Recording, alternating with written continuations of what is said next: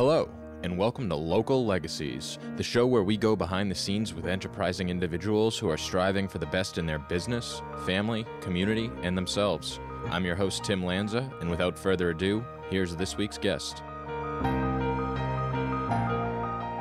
All right, everybody, welcome back. Today in the studio, I have Lauren Howe of Empowered PR. How you doing today, Lauren? I'm doing great. Thanks for having me. Thanks for coming in. I'm really excited. You were referred by one of our previous guests, which is always a great thing. Love it. That's So- awesome. Tell us uh, a little bit about yourself, your story, mm, what you're doing here today. Yeah. So thank you so much for the opportunity. Um, I love the name of the podcast, right? Because um, I'm born and raised, educated in the city of Leominster. Um, still live here to this day. And now I'm a proud business owner right on Main Street in the city as well. So I've really come full circle um, in the 40 plus years I've been on, on earth. Um, and so, you know, as I said, I was educated Johnny Appleseed School. I was the last class to graduate from Gallagher Junior High School, which, you know, is right on Church Street, um, class of 95 in, in Leominster High School and uh, had aspirations, wanted to be a journalist or a radio uh, personality on the radio, and decided that. You know, I, I wanted to go to college, um, but I came from a single parent home and money was extremely tight. So while I had decent grades and, and I put in the work, um, I actually ended up going to Mount Wachusett Community College, and I'm a proud alumna of Mount Wachusett Community College. Um, I got an associate's degree there, and then I transferred immediately into UMass Amherst and um, went into journalism. And people asked me, well, why why not communications if you sort of wanted to go the the radio broadcast route? And it was because I was really passionate about writing. Um, that's sort of one of my first loves in life is my writing. And I also double majored in political science because I was thinking maybe I'll go to law school at some point, right? If the radio thing doesn't work out, I'll go to law school. So, um, you know, I went there and I graduated in 99 from UMass, and I'm a proud, uh, proud alumna of UMass as well. And I actually got my first radio gig. Um, I was an on air personality down at a radio station in Delaware, um, and it was broadcast in the morning. So I did the morning news, traffic, and weather. And it was a great time, right? Um, outside of Ocean City, Maryland. So here I am, 21, 22 years old, living the life down in Ocean City, you know, radio personality and all that, and had a lot of fun. But um, I was listening to the podcast with our friend Matt the other day, and radio doesn't pay a lot of money. Um, so I decided, you know, I don't know if this is really the right thing for me to do. So I, I, I came back home um, and I, I told my parents, you know, it's uh, time I want to I want to come back home. So mom and my stepdad uh, welcomed me with open arms back to my home in Leominster. And I honestly was unemployed for quite some time. I didn't really know what I wanted to do. Here I have this degree, um, and radio didn't work out. And I, I didn't want to work in a newspaper either. So, what do I do with this education that I have and this passion that I have for writing and sharing stories and all of that? So, um, ironically enough, my um, boyfriend at the time lived in Philadelphia and we were going back and forth and I was in a, an airport uh, terminal, and we were delayed on a flight, and um, I met a family, and they were these two little twins, and we got to talking to the mom and the dad, and I started playing with these kids, you know, keeping them occupied during this long delay that we had at the airport. And the father asked me, What do you do? And, and I said, I'm unemployed. I don't know what I'm doing. I have this degree. I, I want to write. And he asked me, Are you interested in tech writing? and I didn't really know what that meant. Um, so he said, you know, call me on Monday and, and we'll talk. I want to try to help you out. And he actually gave me my first job as a tech writer. And I loved doing that because it really took a lot of technical information from engineers and allowed me to translate that into um, language and copy that someone could understand to run equipment and I enjoyed doing that. And unfortunately, the products that I were work that I was working on at the time um, were um, sold to another company, and I was laid off at that point in time. And I'm like, what do I do now? So my mom, um, you know, single mom. Encouraged me to go into healthcare. She was in healthcare. Um, my dad uh, worked in healthcare, and why not go in healthcare? I'm a, a giving person and I like to write. So I, I got my first communications job, PR job um, at UMass Memorial in Worcester and was there for a number of years doing some marketing and communications work. And then moved on to Brigham and Women's Hospital in, in Boston. And at that point in time, I actually became a single mom um, and had an infant at home. And it was really challenging. Um, so I ended up trying to find work closer to home um, and not having to commute back and forth to Boston. And God love my mom, my stepdad, they helped me raise my daughter. Um, you know, her dad 100% in the picture, um, but he lived in another town and it was difficult. So, um, you know, it was challenging. So I ended up um, getting totally blessed with a, a copywriting position um, at Fallon Health out in Worcester at that point in time. And that was a great gig for me. I learned a lot, went through the ranks there. And then I ended up um, really wanting to further my career, further my education. So I ended up going to graduate school and I applied and I got into um, Regis College, which is in Weston, Massachusetts. And I was enrolled a full time student in 2010, um, single mom, again, um, going to graduate school, working full time. And I ended up getting my degree in about 18 months. So I, I really cruised through that process and got my degree in communications, my my master's degree, and got a job at a uh, multinational manufacturing company and rose through the ranks there. And while I was there, my daughter grew up, and I realized, you know what? I don't want to travel anymore. Um, I you know, I think we're going to get into this at some point later, but, you know, I had a pretty scary medical diagnosis in 2017. And that really brought me back to reality to say, what's important in this life? And what's important in my life right now is seeing my daughter be raised and be here for her for her teenage years. Um, ironically enough, I did meet some somebody and um, fell in love with him and we ended up getting engaged in 2016.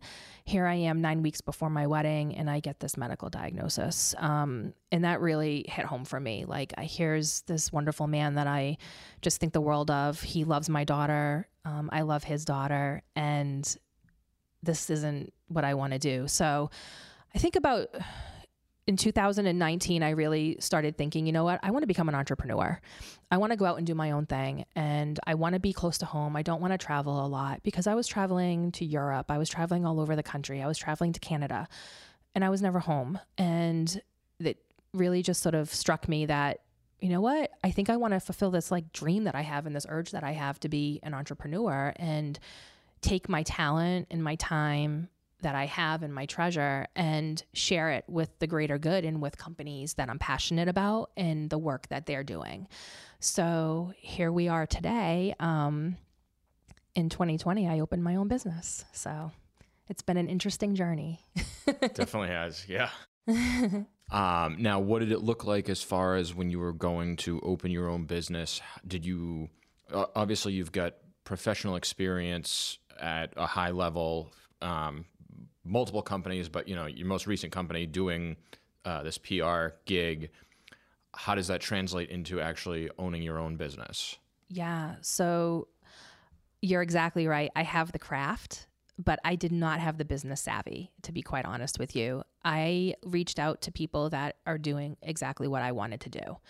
And I asked them to mentor me and I asked them for guidance and for their expertise on how do I make a contract? How do I pitch work? What's a good attorney? How do I run QuickBooks? And I think one of the things that you realize when you're an entrepreneur is that you're the CEO, you're the operating officer, you're the IT professional, you're the chief financial officer, you're the chief marketing officer, you're the sales team. Oh, and wait, you still have to do all the work, right? So that's one of the things that as an entrepreneur, I knew that I needed to do, but when the reality of my first technology crisis hit, which was quite frankly a button on a monitor, and I was freaking out because I didn't know why my monitor wouldn't turn on, and it took me calling a professional in to say, "No, you just have to hit this button." Um, really struck me at that point in time, and I said, "I'm really in this on my own. I mean, this is my thing." But the wonderful thing about where we are in Leominster and where we where my business is is that there are so many resources in the community and there's so many people that want to help you succeed right? So um, one of the things that i'm really passionate about and i was in my in my past you know career um, in corporate was working very closely with chamber of commerce and making sure that we have a good relationship with them because chamber of commerce are great right? They're supportive. They have resources at their fingertips. They can advocate for you. They can provide you with guidance. And one of the first things i did after i quit my corporate job was i went to the north central massachusetts chamber of commerce on south street in fitchburg. And i walked in and i just said i want to start a business and this is what i want to do and i need help and i need you to direct me to an accountant into an attorney into insurance because I'm I don't know what how to do this, but I knew that I needed these steps to be taken care of in order to get my business off the ground. And one of the things that I wanted to do in my business plan, and I wasn't sure if I could do it straight out of the gate because of the finances with it, was to have my own office space. And I will tell you, I mentioned to the chamber, to Roy Nascimento, um, when I first met him, who's the CEO over there, and I said, you know, I really want to have church and state. My work followed me home 24 7. And I really want to have a space where I can separate my work from my home because I want home to be where I'm with my family and with my daughter and I'm not interrupted. Even though I'm in PR and you're interrupted, but you know, I'm not bringing work home with me and they were so wonderful. They said, you know, we have this office here. If you want to rent it for a fee, we'll let you rent it out. And that's where I started on South Street in Fitchburg. And as my office grew and my my business, I'm sorry, not my office, but my business grew, um, you know, I, I, decided, you know, I, I I love being in Fitchburg and it's great, but Leominster is my home. And so I reached out to some people in the community and put some bugs out there and said, you know, I, I really want to move my office, my business to Leominster. And now I'm at 20 Main Street in Leominster, and I'll be there a year already. So it's been a great experience. And, you know, again, I can't say enough about the chamber. I mean, I'm a chamber ambassador now, and they're just great. The whole staff over there is wonderful, and they've guided me through so many um, questions, and they've connected me with so many people. So can you explain a little bit about you know what the chamber does, and then uh, maybe a good way to look at it is your relationship with them when you were in corporate for your company versus what they were able to do for you as a small business owner? Yeah, sure. So when I was in corporate, you know, I, I worked with a lot a lot of chamber of commerces across the country, um, in various communities, and you know, if there was an issue with taxes um, with the business, or if there was an important uh, meeting coming up at like a council meeting or something like that, we would reach out to them and say, you know, do you have someone going to this meeting that you could possibly share our thoughts with about this? So they they do a little bit of advocacy with that. They keep you informed of, you know, during the pandemic, the Paycheck Protection Program. Um, I mean, every time the governor would announce something, I would get an email as a business owner saying, This is what's going on in the community right now, based on being a business with you know the shutdowns and the phase ones and twos and threes and all of that. So super helpful with that. Um, also providing events and networking opportunities is a big is a big plus both on the corporate side and on the business side. So you know i actually um, you know when i was on the corporate side I was in, on committees at my chamber for like women's leadership conferences, and I'd attend events for networking. So I would be able to get my name out and pass my business card. Likewise, as a business owner, I have that same opportunity where I'm able to go to events and network um, and do all of that. And I, I will say for for the chamber in in Fitchburg and Leominster, the North Central Massachusetts Chamber of Commerce, you know, I'm a brand new business owner, um, and I offered. I said, you know, I would love to work with companies here in town going through this pandemic. I'm a crisis communications professional. Do you have anyone that needs help? And they actually afforded me the opportunity to do a webinar which I really appreciated because it gave me an opportunity to share my expertise with them and with their members. So I'm a you know I'm a proud member, of course. Um, but I think you know from from being both on the corporate and on the business side, they're just a huge resource and a great help. And so that kind of sprung you into your business as far as like where it sits today. I mean, it's been a very qu- quick year, I guess, and the learning curve as far as like you know as you said your craft but then you've got all these issues coming at you and different problems that you need to solve and they're probably changing on a daily basis yeah i mean so I, one thing i didn't point out is that i actually quit my job in on valentine's day of 2020 so I went into entrepreneurship three weeks before the, the, the world shut down from this pandemic. And, you know, you were hearing rumblings at that point in time about the coronavirus. And it was in China and it was, you know, doing doing its thing and it, you know, there were some rumblings about it in, in Seattle. Um, and you know, you got you you're you I was a little peaked perked up about that, like paying attention to it, had no idea the impact, the awful impact that it was going to have on the world, really. I mean, it's just been awful. And knowing that, like, I had the chamber too, um, I applied for my LLC on March 7th with the state, and the state shut down that Friday. And I tried to get insurance it was hard to get insurance. It was hard to get a bank account. God loved the banks and the insurance agents and the attorneys and my accountant who all were like, we're going to try to do this virtually to get you off the ground.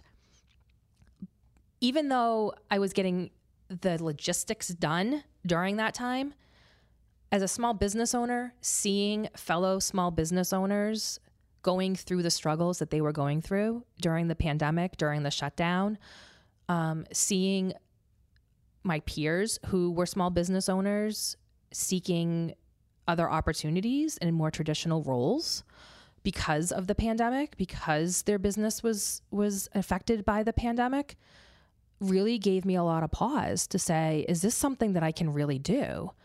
And is this the right time to do it? Because I wanted and I needed and I was sensitive to the fact that I'm not going to come out and announce that I'm a new small business when the world is struggling. That's just not the right thing to do. So I waited until June until Governor Baker said we're going to go phase 2 and you know some of the nail salons were opening and the hair salons started opening and and all of that and um, I did a very soft launch on LinkedIn. Um, you know, I sent out a couple of emails and and did it that way and and it was just through the pure um, tactic of of networking that I was able to to launch my business um, in a very soft manner and you're obviously in this position where you're you're not like dipping your toes in the water. I guess you've committed to starting this business, you've left your career, and now you've got this big gap with no income where you're kind of biding your time and you've got no clients at all. Mm-hmm. So that must have been a real struggle to be kind of on the sidelines, I guess, and waiting to really get going. It really was, but I'm, I'm gonna I'm gonna tell you, you know, I, I, have this saying, it was actually in a fortune cookie a very long time ago, and I, I still have it. And it said, Every burden is a blessing. And when I left my corporate job, I actually am super passionate about cycling, bicycle. And I went into the local bike store here in, in town, Tom 10 Bike Town. And I walked in and said, you know, I'm interested in, in working here. I want to sell bikes. I want to share my, my love and my joy for cycling with the community and with your customers. And they hired me. So I did fill my days being around really awesome people, working in an awesome environment, doing what I love to do as I built the business. And we I saw Tom 10 through the pandemic with them and and it was challenging um, to see the owners um, you know the bikes the supply chain was affected and it was a hard time for everybody but everyone persevered and that's the thing I, I, I take away from the last, say, two years almost of doing this it's perseverance and you have to pivot in order to respond to your surroundings and the environment. And if you persevere and you're strong and you stand can you know stand in your convictions of what you want to do and you're passionate about it you can do it. I feel personally as though like that outlook that you mentioned every burden is a blessing. When if you take that type of an outlook on life that is a recipe for success because no matter what's happening, you're allowing it, you're looking at it as like, what's the next step up? Like, how is this benefiting me? What can I learn from this? And then pushing yourself forward, even though it's a time that you could be crumbling, like things could be falling apart. You're learning from it and bettering yourself. Yeah, exactly. And you know, one of the things that's interesting in a way about my business, you know, I mentioned earlier that I, I was a single mom and I actually worked three jobs at one point with a with a toddler to save up from my home. And I wanted to raise my daughter in a home with a yard um, and a swing set. And I didn't want to be not that I was a burden on my on my parents living at home with a baby, um, but I wanted I wanted to be on my own, and and it was important for me to do that. So I, I did. I bought a house in Lunenburg actually in 2007, right right uh, right before the crash, I guess they say, and um, what resulted in me being able to do my business was when I sold that property, I was able to invest some of the money that I got from all that hard work that I put in of buying that house 13, 14 years ago. Um, I was able to take a small percentage of that, and that's how I was able to start my business. So everything does come full circle for sure when you don't when you don't expect it.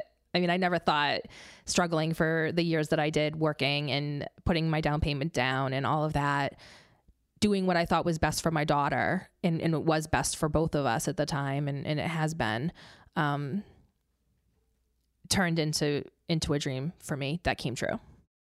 Now, was that a life that you had when you were a young girl, or a life that you didn't have?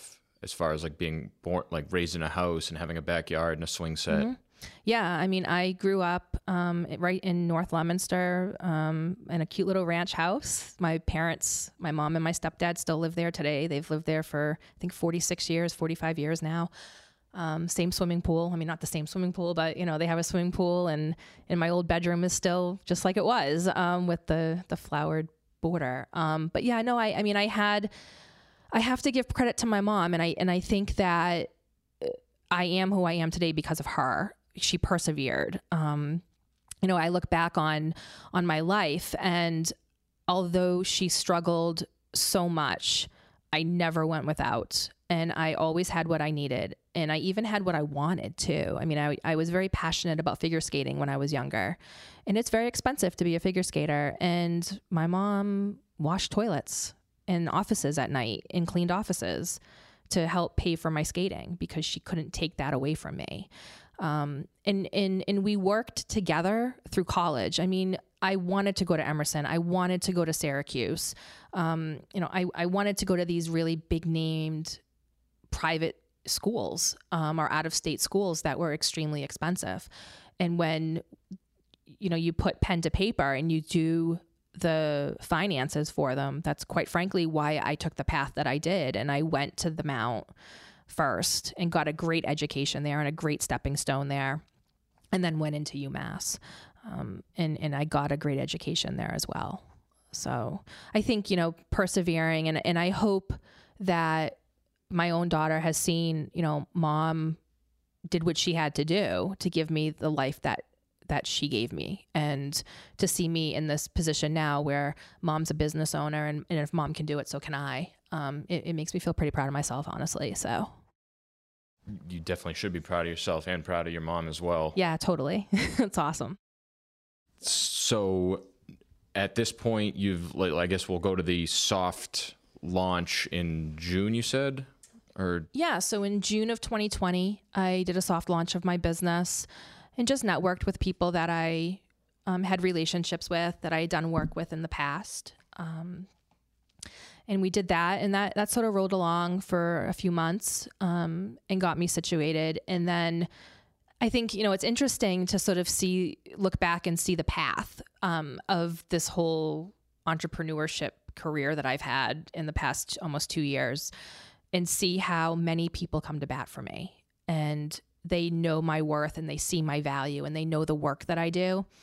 And when you have someone who you ultimately respect and you you think so much of and they actually refer you out to somebody word of mouth is just amazing. But when it's someone that you've actually done work for or even a current client that refers you out that's priceless to me. And I I'm I'm just really really honored when when that happens.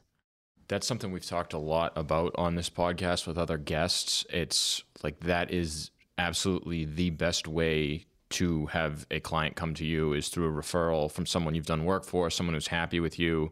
You know, there's like no one that's going to sing your praises better than a client who you've done a great job for. And, you know, the only thing you can do as things get slow or if you know if times are slow or just right in this moment however it is is like doing an exceptional job for the people that you're serving at the time. And that always seems to pay dividends down the road. Yeah absolutely. And and it's just it's heartwarming honestly to to have people that you might not have stayed in touch with technically. I mean you're sort of aware of what's going on with them but you're not you know on the day to day and to just reach out and say hey um, i've started this business. Here's a link to my website. If you hear of anything let me know. This is what i want to specialize in. This is the type of people i want to work with or do work for. Um, and then they send them to you. It's amazing. Um, so i mean as of today um, you know so I, I, moved you know sort of backtracking again um, I was with the, at the chamber offices and working in, out of that office that I had there for about a year, and then decided, you know, I'm going to move to Leominster. And I will tell you, the city of Leominster and the economic development team there, and Melissa Tasca, are amazing. Um, I was in my office yet and they were already calling when do you want to do a ribbon cutting? When can we welcome you to the city? How can we help you? Um, keeping me informed of things that are going on. I know the mayor recently um, got together some business owners in downtown to talk about you know what can we do together down here? And and, and it's exciting to be part of that and to be part of that process and to say yes i'm Lauren Howe. Um, I own a public relations firm in downtown Leominster. I mean, it's amazing to say that. I never thought I would. And what's interesting is if I look out the back window of my office, I can see my homeroom windows from seventh grade. So it's sort of heartwarming to say, you know, that little girl that was in those windows in Miss Green's um, seventh grade homeroom is sitting in this office here in downtown Leominster. I mean, it's crazy. It's pretty special to have come full circle like that. Absolutely. Yeah. Now you're in, like you were talking about people coming through for you and sending clients your way. You're in a business where you're like crisis management, you're not necessarily working with someone consistently, let's say throughout the year. It may be like here or there, or someone needs you and they come. So, can you explain a little bit of like what an, average client might come or what you might get hired out to do? So, what's really interesting, Tim, is that I my expertise is in crisis communications and branding, brand strategy, and community um, corporate social responsibility. So I believe that, and how I run my business model is if you have a strong brand and you have a strong brand strategy and people know who you are and what you do. And then if you have a very good reputation in your community, so your neighbors, um, fellow business owners, the civic community and business leaders that you work with, if something happens, whether it's a major issue or a true full on crisis, you have the brand and the relationships and the, and the corporate social responsibility package behind you to help you navigate through that crisis. People are going to trust you more when they know what you do, who you are. You're not just some building down the street, right?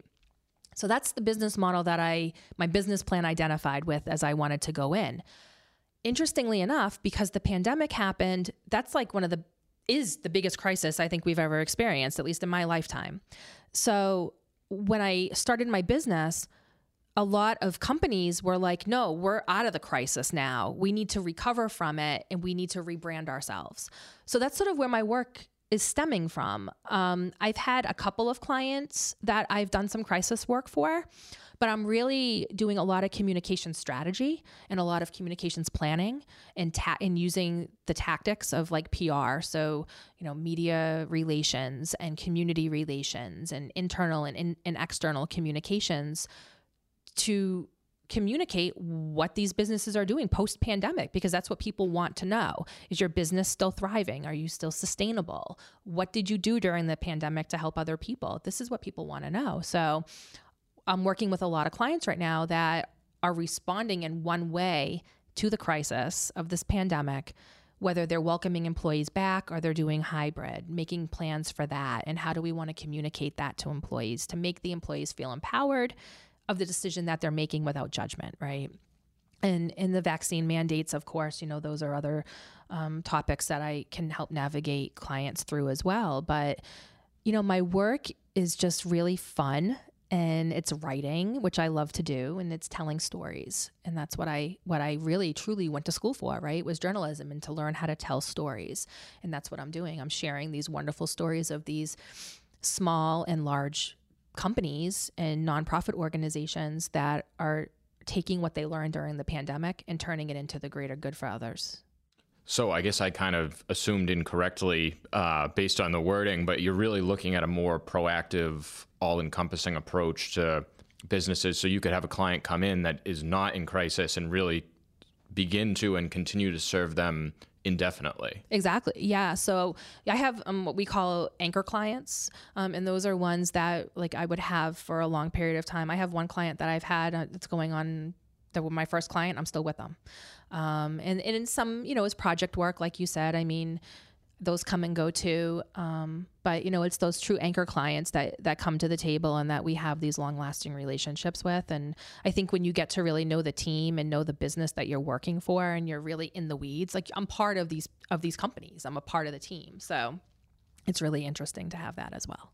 Now, do you focus on a specific industry or segment, like specific companies? Yeah, so industries that I I'm passionate about and that I, I have a lot of experience with are in healthcare. So anything like um, healthcare medical device companies, um, nonprofit organizations, um, and then manufacturing as well. So, um, you know, communities, um, community engagement planning, um, you know, event planning. I can do some of that. I actually just did a ribbon cutting event for a nonprofit organization in Worcester that um, rehabbed an old building. Uh, dilapidated building, I guess you could say, in Worcester, and they rehabbed it into these gorgeous apartments for low income individuals and families and I assisted them in the communications and you know sharing their news with the press across social media and also coordinating the event as well. So I, I do a little bit of everything. Again you know it goes back to the whole the pivoting right? So you think you're going to go in and you're going to have a business plan X and then it turns out actually no it's going to be completely it's going to be a Z or why? because it's just that's how it's going to happen. So you pivot with with what the marketplace needs. Now, since I have you here mm-hmm. and we've got nothing better to do yeah. and you're an expert, what would be some practical advice for a business? Like if someone was a business owner that was maybe a guest on the show or is just listening to it, what would be some practical advice for them? It, you know, things that they can get involved with and how you would like implement your type of strategy. Yeah. So, you know, one thing that I, I like to do for my clients is, you know, first off, we do what we call um, an intake, right? So, what are you passionate about? What do you, what does your company do that's unique? Um, you know, what, how are you improving lives? How are you um, engaged with your community. And then we, we take a deep dive into that. And then what we do is we sit down and we do what's called a message mapping strategy session. And we basically, what I call is a brain dump. And we just say, okay, give me everything you got. Tell me anything and everything about your business and we make it into these buckets so like the business side um, the product side the service side um, the stakeholders and all of that and then for each of those um, those buckets, we then create messaging specific to those. And based off of that messaging, how do we want to deliver the message? So, is it attending events? Is it going on podcasts? Is it doing social media? Is it doing a media relations campaign? Um, you know, is it going and networking with somebody and, and going on LinkedIn and saying, okay, this person is is involved in this type of organization. This is the type of organiz- organization that you want to be involved with. Let's have an introductory meeting with those with with that organization and with that person. So it's a lot of relationship building and and really knowing exactly who you want to speak with, what your message is going to be, and the most effective tactic on how to get that message out. Excellent. Yeah, I mean, I you know just listening to what you're saying here, I'm reflecting on my own experience with this podcast, and I was lucky enough to have some people challenge me in the beginning when I had this idea, and they were like, "You need to kind of nail down what exactly you're doing and what what is your message, what is your branding, like what is this? It can't just be like sit down and talk to people, or it can be." But you're probably not going to attract the right people to it because there are no right people if you're not defining what it is. Yeah, exactly. And and are you are you bringing in the right people that your audience wants to hear from too? So you know what what's the audience base and, and, and is the messaging and the topics that you're talking about bringing an effective message to your audience is is that because then if it is then your audience is going to tell other people and then you're you're going to just grow right of course and someone's if someone just comes to whatever your page is whether a website social media whatever and you don't have the consistency of like here's who we are and here's what we do, you're less likely to get a follow or engagement or mm-hmm. whatever it is you're looking for. Exactly. And it's what can we do for you, right? right? So, you know, what for you example like you know what what does your podcast bring to entrepreneurs right? So i heard about your podcast because i know another entrepreneur and he's like you need to listen to this podcast. And here i am today. So it all just it's all fluid and it all happens. Why? Because we're building relationships and we're we're talking to each other and we're networking and that's so important being an entrepreneur. Most definitely. And where is your business going now? Like where do you see i guess five maybe ten years out? What what are your goals? Goodness. So I'm really growing more rapidly than I thought I would, which I know is an excellent problem to have. Um, I see myself in five years, definitely with staff, um, and, and growing my business to the best that I can do. And and quite honestly, um, so my husband is retiring from his position, um, his job in in three and a half years, four years. So I, I don't know how much I want to work when he retires, honestly. Um, and I'd like to sort of make myself in that position where I have a staff where I can depend on them and and sort of run the business and not so much do all the work. Um, and and try to have as much time as I can with with my family. So who's your first hire? Like looking down the road, what would you what would be your first need for someone? Definitely someone who's an excellent writer um, because I would love to have someone draft press releases and brainstorm and have a really creative mind for pitching media um, and someone who's eager to learn. So, you know, I've mentored a couple of, and through my, my graduate school, um, sort of a sidetrack, um, I was actually hired to teach as an adjunct faculty member at Regis College when I graduated. So I was teaching crisis communications and public relations cases and practice to graduate students, the same program that I graduated from. And they still reach out to me, um, and I'm mentoring them. And, and, and it's more of do you have a passion? Do you have a willingness to learn? Do you have an eager for this for for learning and and is this something that interests you? And if it is and you're an excellent writer let's talk. Um, because that's the kind of people that i, I, I want to have. I want to have really cool creative like-minded people who just want to come have a good time share stories and write about them and share them with the world. And i think that that is you know i, I guess the key a, a lot of other business owners that i've spoken with it's like you want to find someone who's i don't want to say necessarily young like in age but young in the sense of the their experience in the area. You know, you're eager to learn, but someone who's going to come in every day and really just like eat up everything that you're telling them, and you can kind of teach them the way you would like to see things happen versus someone who say has worked in your industry for 15 years and then you're bringing them on and it's like well we do it like i've always done it like this so mm-hmm. i'm just going to do it my way and it's like when you're it's just your small business they may not duplicate the product that you're looking for. Yeah, and I mean, I think there's there's also challenges and opportunities with each with each of those scenarios too.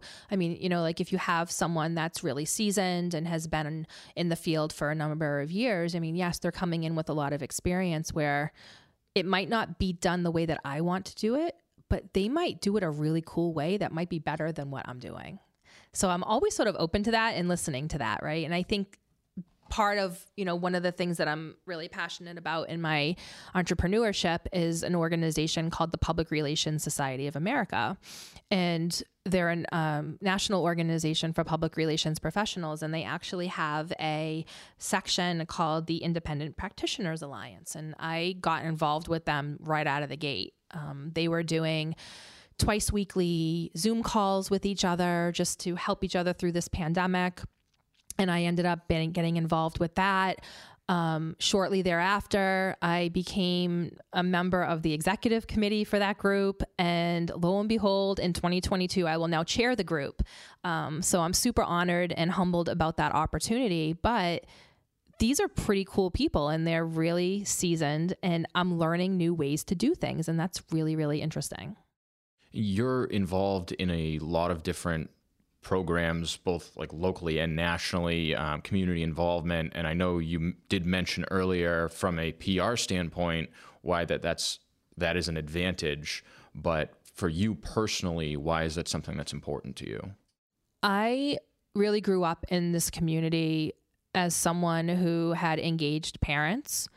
Um, my godparents were very engaged, and it's something that I just always instilled in me. But I always want to give back, and there's just something about me that I that that's what I want to do and I want to try to make the world a better place than when I left it. So where are there opportunities in the community for me to become engaged and what I like to say share my time, treasure and talent with? Um, you know, several organizations I, I've been engaged with over the years. Girls Inc. of Worcester is one of them. I was on their board for a number of years. Um, I helped them with their centennial campaign, um, capital campaign, and I I chaired their centennial event down at Mechanics Hall in Worcester. So that was a lot of fun. Super involved in the American Red Cross of Central Mass. I was actually just very honored to be appointed and named to their board of directors in September, just last month. So that's really something that I'm passionate about. And I think that the Red Cross on on that hand, because I was so ingrained in crisis communications in my last job in the corporate world, I saw the work that they were doing, especially when it came to disaster relief and emergency response. Um, and that's one of the things that I I'm passionate about and that I, I wanted to give back in that capacity. Um, you know, there's other organizations, the Fitchburg Art Museum. I mean, I think the arts and culture are super important for for youth and for our community to have. So I'm involved with that.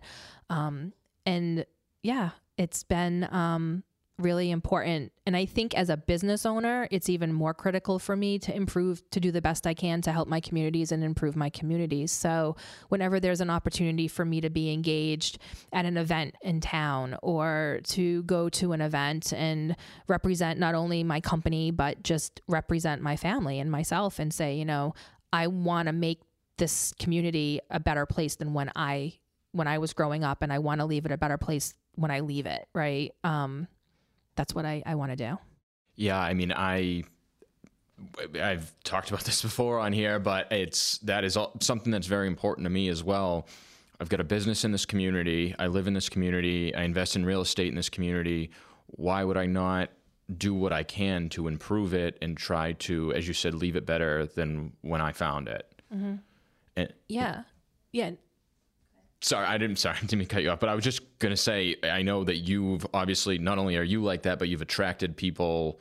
I both attracted and raised people like that around you. Um, your husband is also very involved. Yeah. Um, so my husband um, is a police lieutenant in the city of Fitchburg, and he runs the community engagement unit. And it's very interesting because I'll go to events and he'll show up, and I'll be like, "What are you doing here?"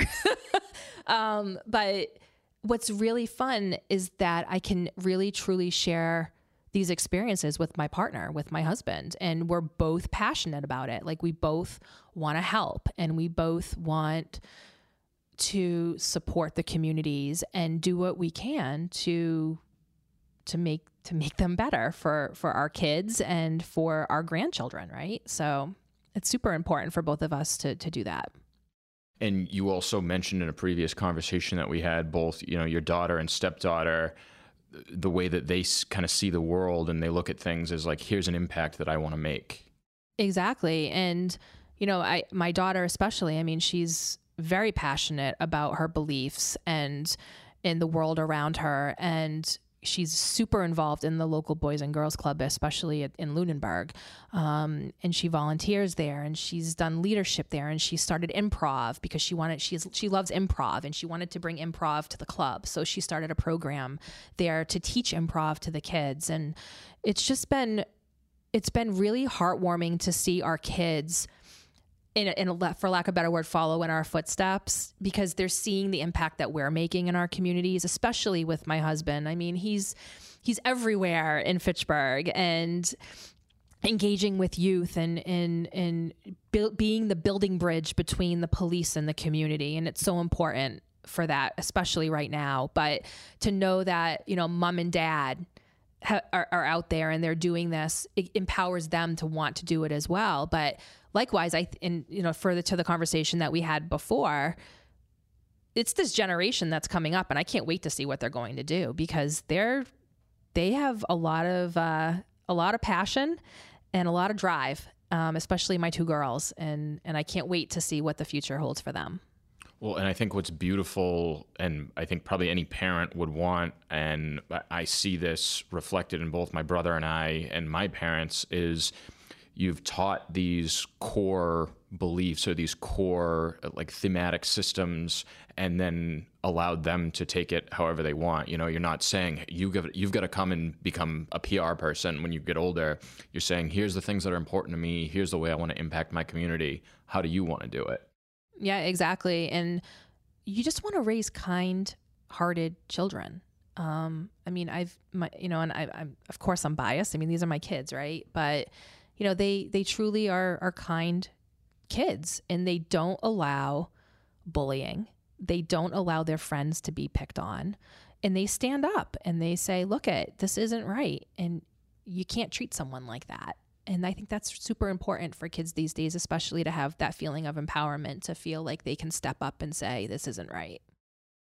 Now changing subjects a little bit here I, I want to go back to your cycling. You said you had worked uh, at Tom 10, been involved there, but I know that there's a lot more than just that as far as your involvement in cycling. So you want to talk a little bit about that? Yeah. So I will say that, you know, in, in 2011, um, I was I was pretty overweight. Um, and I, you know, I was doing this grad school thing. I was working and, and, and I was going through a really hard time and, um, you know, going just struggling a lot. And so one of my girlfriends, um, called me up and said, you know, do you want to go on a bike ride? And I was like, I haven't been on a bicycle since I was five, and I don't even know if I could balance on a bicycle.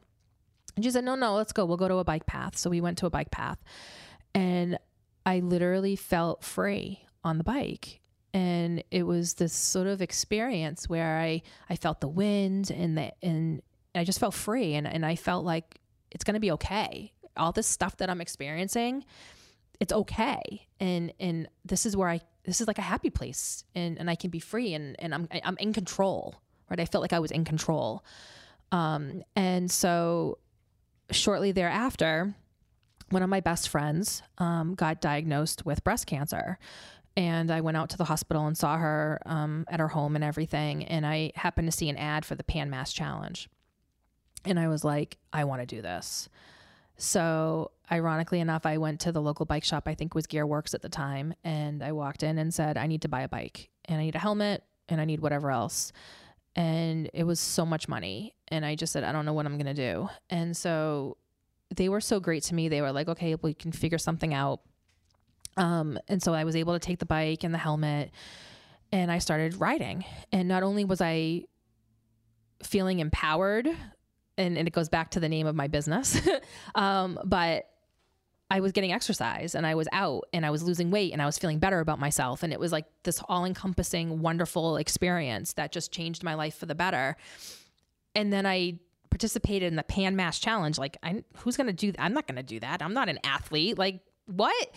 And I did. And and my my friend met me at the finish line that day and it was it was awesome and I've just taken a liking to cycling and um it's been awesome and you know now I I'm addicted to Peloton. I have the bike and the tread and I do triathlons now and it's just been really cool. It's a cool experience. So um you know I I I want to just say a little bit about the Pan Mass too. It's probably the it actually not probably it is the most amazing i think amazing experience i ever have every year. It's something that is now a part of me and a part of my life. When you're literally sweating going up a hill and there's children that are on the side of the road cheering you on who are undergoing cancer treatments because they're holding signs saying thank you for doing this for me. Um, there's nothing like that and you know that you're making a difference. And i always tell people with every mile and, and i think you know the pan mass says it's closer by the mile and and i think it is. I think we're gonna we're gonna find a cure. We have to. And um it's important. Can you explain also, just for people listening, in case anyone's not familiar with the Pan Mass Challenge? I mean, you're talking about, yeah, I just bought my gear and did this. Explain like exactly what it is and the gravity of just jumping into that? Yeah. So the Pan Mass Challenge is a um, it's the most I think it is the most successful fundraising um, bicycle um, event in in the country. I'm pretty sure. Um, and it is um, a variety of rides, bicycle rides, um, but the longest one is 192 miles and it starts in Sturbridge. It's the first weekend in August every year. And you go from Sturbridge um, down to Bourne and you stay overnight. And then you um, you stay overnight at the Mass Maritime Academy. And then the next morning, you get up, excuse me, you get up and you cycle the rest of the way to Provincetown. I was not capable of doing 192 miles the first year. So I did like 25 miles the first year, which for me, that's a big deal. Um, now I'm doing like the 80 miles and that's you know from like Bourne to uh, Wellesley or Wellesley to Bourne, um, which is in and of itself an achievement for me because it's a lot. Um, yeah, it's amazing. But um, you know, you raise a lot of money. The camaraderie is amazing. Um, I've made so many close friends through the Pan Mass Challenge. I have a whole family through the Pan Mass Challenge. Um, and I'll do it every single year until my body says you're not doing it anymore. But I hope that's a very long time from now. Now, I know that that is a cause that's obviously particularly uh, important to you. Is that something that you'd like to talk about? Yeah, sure. So earlier I mentioned about this medical diagnosis that I had, um, which really sort of pivoted and changed the, the trajectory of my life at, at that point in time. And um, I had gone um, to get a facial at a spa, and this woman who I was going to quite regularly um, for my skincare asked me about a spot on my arm. And I was like, I've, I don't know what you're talking about. And it was this tiny little, little spot.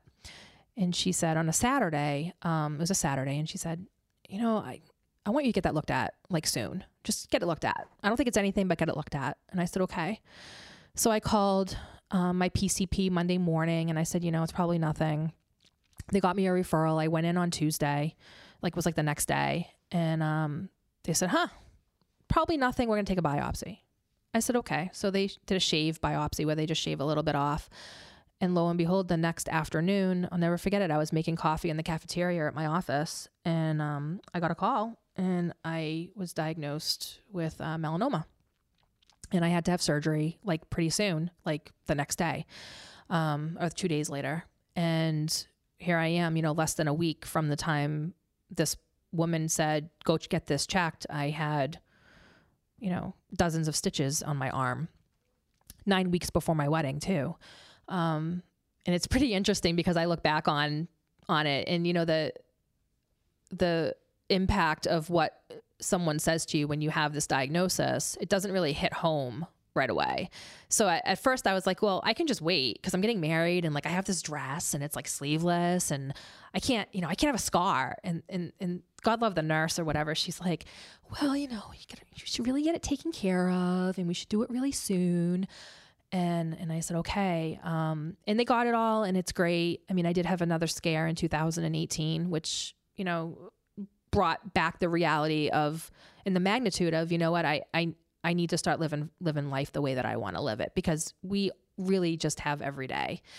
And I truly wake up every morning and I and I say, okay, you know what, what am I going to do today to make a difference? Whether it's bringing my husband a coffee or you know, during the pandemic bringing my parents groceries or making a walk around the block in my neighborhood with my dog and, and just paying attention to the leaves and the flowers and the smell of the grass, you know, and it's these little things that we all have to pay attention to and, and be grateful for every day. And, and that was really the, again, you know, the trajectory of why I said, I don't want to live on a plane anymore. Um, I don't want to do FaceTime homework with my daughter anymore. I want to be home. And what did that, or what could you tell other people you know, I guess what did that teach you as far as being aware, like getting checked, being aware of your body? Yeah. Um, so I I admit that I was a um, tanning addict um, in my 20s into my 30s, and I have I'm pretty sure that that's where this came from. I mean, I can never be certain because um, I I spent a lot of time on the beach tanning when I was in my 20s and my teens and all of that. Um, but get checked. It literally takes a half an hour of your time, if that, you know, and, and if you go to a close, an uh, dermatologist that's close by, it can take minutes. You just go in, get checked and walk out and just be thankful. Um, I mean, I've had, I think, about 11 biopsies since um, my diagnosis. And every, you know, I say every cut is is stressful and you wait for the MyChart to be updated or you wait for the call you don't want the call you want the letter in the mail i've, I've come to realize um, but I usually am calling and saying, "Did it come in yet?" um, because you want to be able to relax and, and go from there. And you know, you go from the three month visits to the six month visits, and I think when I graduated into the okay, you can only you only need to come once a year now, but come anytime you want. It, it's like okay, cool. I'm, I've graduated into into that, so it was really exciting. But please get checked. Now, going back to 2011, you was when you started riding um, you know, you said you started losing some weight, uh, being more active. How did your life start to change as you started to pursue this athletic goal and like as your body was changing as well? Yeah, I mean, I will tell you that my psyche completely pivoted. Um, I was happier, I was more engaged, I was more relaxed, less stressed out. And I find that too. I mean, being an entrepreneur is very stressful because the weight of everything is on your shoulders. The weight of what food you eat and if you have food to eat and if you have clothes on your back is on your shoulders, right? So, you know, I, I think it gave me the confidence like I can ride five miles. I'm going to go 10. I can do 10. I'm going to go 12. I can go 12. I'm going to do 15. Like I can do this. Um, and it motivated me to continue to be stronger. And then as I was seeing my body change during this, um, I became more confident, right? Because I'm not being weighed, literally weighed down, right? So I mean, I lost 84 pounds and oh, good for you in like 18 months, you know, doing the cycling, and you know, I watched what I was eating and all of that, but you know, it, it made me more confident, definitely stronger emotionally and physically, um, to the point that I actually started dating and to the point that I met my husband and I ended up getting engaged and getting married and and all of that. I mean, again, you know, every burden is a blessing. Like I did not want to get on that bike that day. I vividly remember that conversation of let's go on a bike ride. No, I don't I don't want to I can't balance on a bike. What are you crazy? And and here we are um you know, I'm I'm doing triathlons and and Pan Mass Challenge and and all these fun things. So it's definitely helpful to have an outlet that's all yours. And cycling is extremely personal to me. Um, quite frankly, I don't I don't ride with a lot of people because it's personal. Um, I do have a woman that I met at the Pan Mass starting line in 2018 who was riding by herself, and I ride by myself. I don't ride with a team or anything. And we got to talking, and oh my gosh, she's a melanoma survivor just like I am.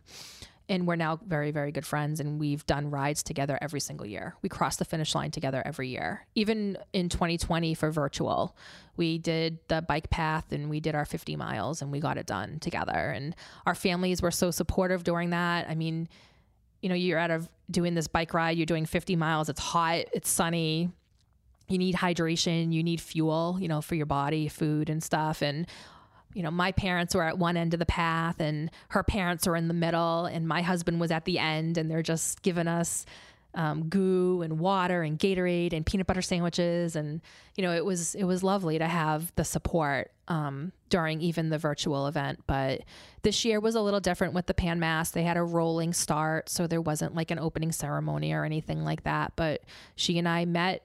Um, we went out of Foxborough Gillette Stadium, and we met there in the morning and the two of us rode off into the sunset together and watched the sunrise and finished up that afternoon. So it's beautiful. It's yeah. Awesome. Yeah.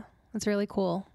I encourage anyone. I mean, you know, if, if you're sitting on your couch and you're saying, you know what, I, I don't want to get off the couch. I'm, I'm feeling down and just, just know that it's going to be okay and that there's hope for you. And, and there's someone out there that's going to help you because there's always going to be a helper.